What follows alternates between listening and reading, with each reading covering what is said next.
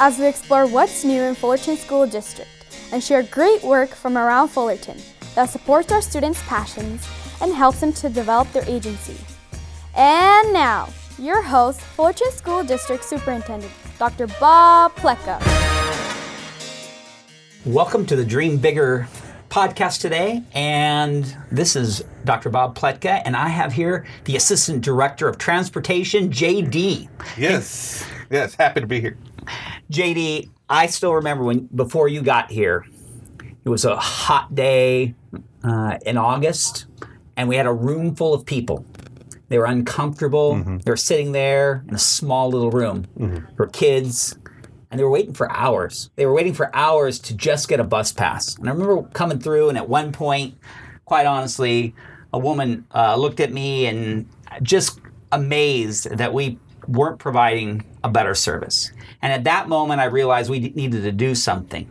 And I, I reached out to you and I said, hey, could you design something that was a better experience for our parents um, to be more efficient um, and also to just to be and provide better customer service? So, can you tell me a little bit about the idea you had that literally transformed that experience? Oh yeah, well we, the uh, quad area was recently redone, and it's a beautiful area and has great seating, and it's green, and and uh, so we decided to do the Best Pass clinic in the quad. With uh, we brought in pop-ups, we bought a we had a table for dedicated to just coloring. We had Jenga, we had a huge Connect Four, we had that. Uh, that throw, you know, the with the what's it called, with the cornhole and, and Ladder ball. Uh, yeah, we had that. We had um, uh, pop ups for the parents to actually fill out the application. We had multiple um, computers out there, and we had the um, bus pass clinic person. Um, Carissa set up her spot there with a mobile printer, and so right then and there they applied, and then we printed out a bus pass, served them some ice cold cucumber water, and they sat next to the Portacool, which is a, a huge uh, uh, air conditioner for outside use. So it's almost like you made a party. I mean, you took something that was uh, difficult, ineffic- inefficient, um, and uncomfortable for our parents, and you made a place where kids were engaged and playing games, and parents had uh, a chance to ask your professionals questions and get the answers they needed. Correct. And they were in and out in such a faster time. Um, I think, can you tell us a little bit about uh, you moved it away from just uh, cash only, but we now um, they can actually pay for some of the bus services through a credit card. Yeah, uh, uh, my school bucks. Uh, they they there's a link right there on our webpage, so you can apply for the pass. You get you you go to uh, my school bucks. You're able to pay for it right then and there. You can see exactly what uh, you know what type of pass you want to buy, and it's real convenient. So it's not just though about providing excellent customer service and redesigning some of our inefficiencies to make a more productive and better experience for our parents, but it's also most importantly about our kids.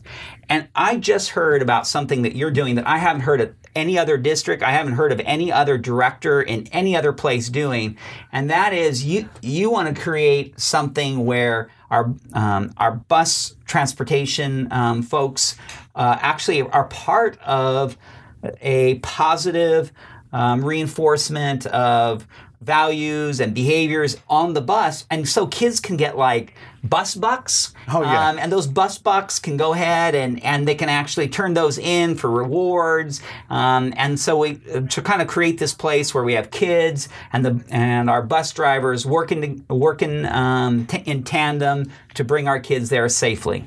Yeah, uh, and and working with the schools, we're right in the middle of uh, rolling this out. Um, uh, where the student, is, you know, they they display some positive behavior, a bus driver can give them a bus buck. Bus buck is like a universal dollar, if you will, that can be used at the school that they attend.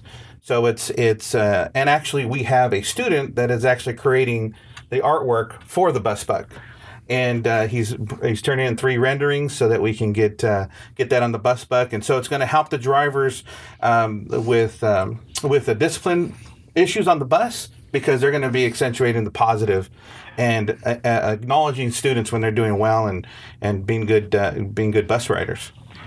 So this program, parents are probably wondering when is this going to begin? And when is it going to start um, at my school? Can you give us a little bit of an idea of when um, our parents can expect this to roll out?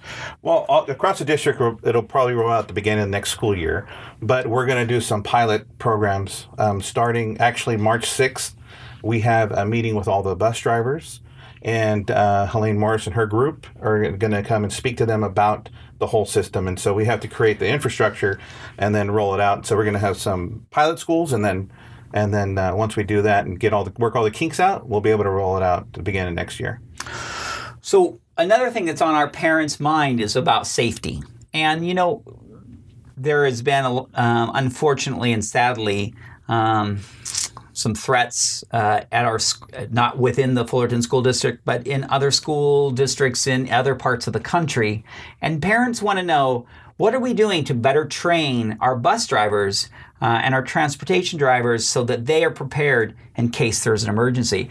I got to see you in action leading your team um, in, in a new Knowledge Saves Lives program um, to best prepare our staff. Can you tell me a little bit about that? Oh yeah, that was great. Um, I, we we believe in training. Uh, we believe that people react the way they're trained, and so uh, the state requires that our bus drivers have at least ten hours a year our bus drivers, most of them at this time, have almost 15 hours. So they uh, the, this program was to was knowledge saves lives, just like they do in the school sites, but it's tailored specifically for buses because the uh, classroom's a little different than a school bus. So they're able to they they build on each station. They have several stations, and they they teach the drivers how to do um, how to react in certain situations, how to how to uh, take evasive maneuvers, how to identify threats, how to address a threat when there's no recourse.